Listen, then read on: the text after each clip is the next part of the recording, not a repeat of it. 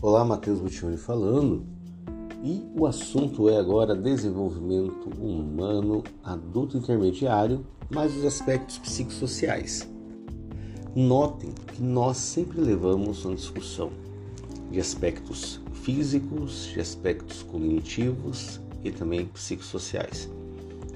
Um dos principais autores que trazem a evolução psicossocial do adulto nesse ciclo vital é Eric Erikson e na volta dos 40 anos ele diz que estamos no estágio normativo, que é generatividade versus estagnação.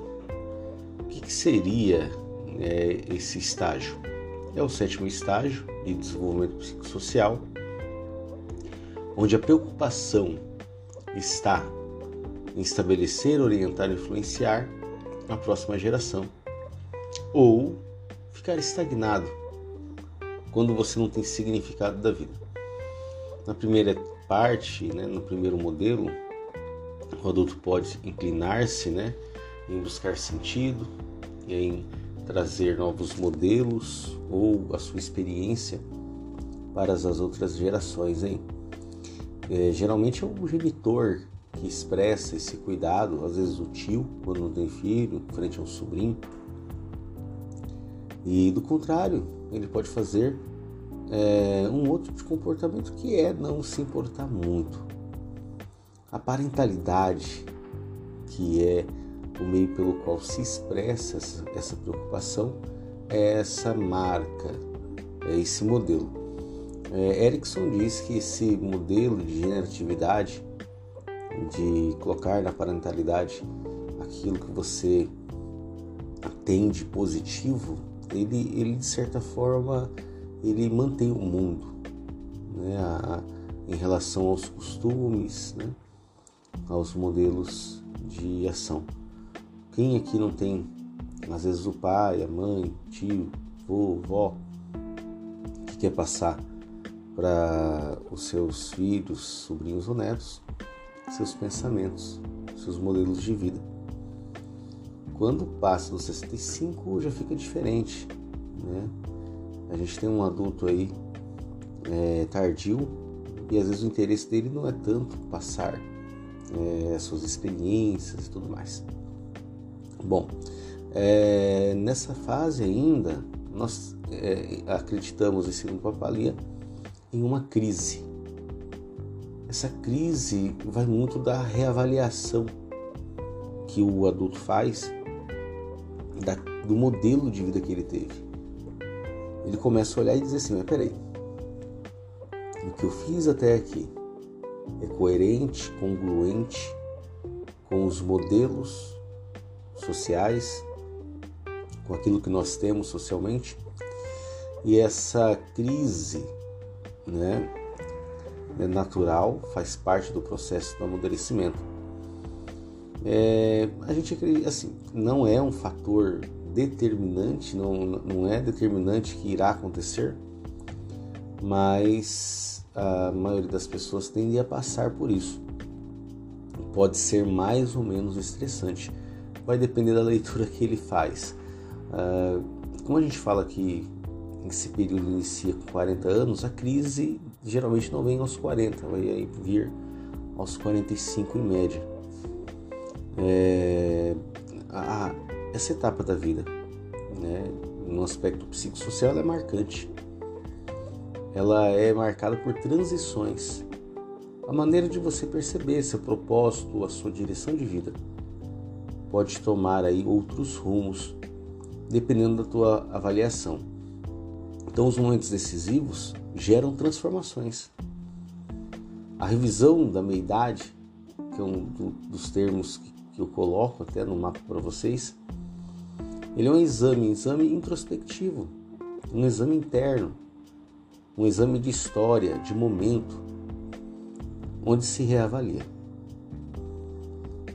A reavaliação trará muitos fatores é, de mudanças ou manutenção daquilo que se tem.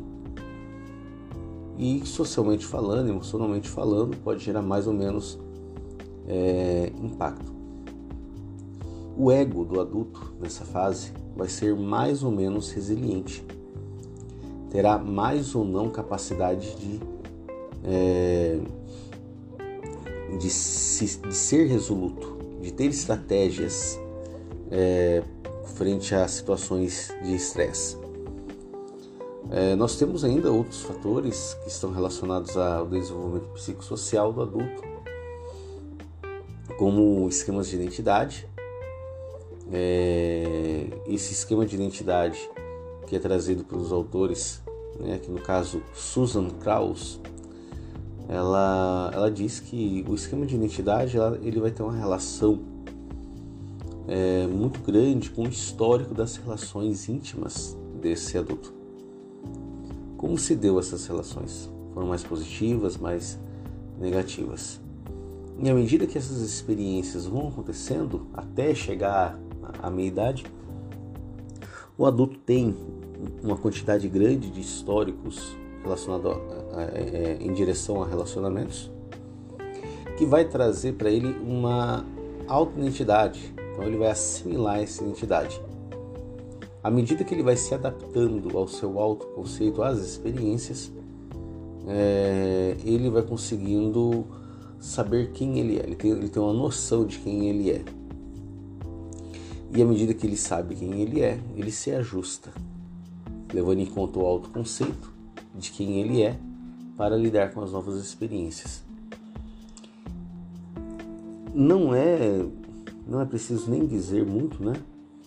que as experiências que formam a minha identidade, a identidade gerada juntamente com as experiências que virão, dirão muito sobre a qualidade de equilíbrio que você terá frente às circunstâncias. O que eu disse aqui nada mais são conceitos dos estudos de Whiteborn, de esquema, assimilação, acomodação e equilíbrio de identidade. Idade nem sempre é sinônimo de amadurecimento. Um adulto resiliente, ele vai entender seus motivos, seus comportamentos. Um adulto não resiliente, ele viverá na defesa, terá um ego muito frágil, não sabe se adaptar. Um adulto bem maduro terá uma capacidade de gerar um calor humano, bons relações, boas relações íntimas, ou se não for bem formado, será autodestrutivo. De vários são os fatores. Existe até uma tabela no livro de Papali que vocês podem consultar e ter uma ideia ah, aí dos modelos é, de maturidade e não maturidade é, dentro do desenvolvimento. Então, dentro da psicologia narrativa, o self, o self é um processo contínuo. Ela, ele não para. Essa identidade ela vai narrar a sua história. E é interessante, né?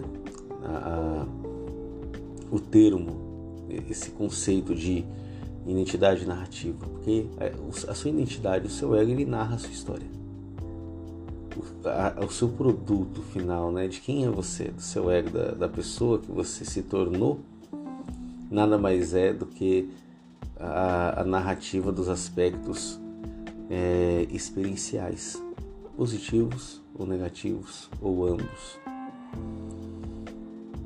Iremos parar por aqui, nós temos ainda muitas questões a trabalhar dentro dos fatores psicossociais, mas convido você a fazer a leitura né, do livro de Papali, nosso referencial principal, capítulo 16, ver também nosso mapa de conceito e nosso resumo. Um, aguardo você nos nossos próximos encontros e até mais.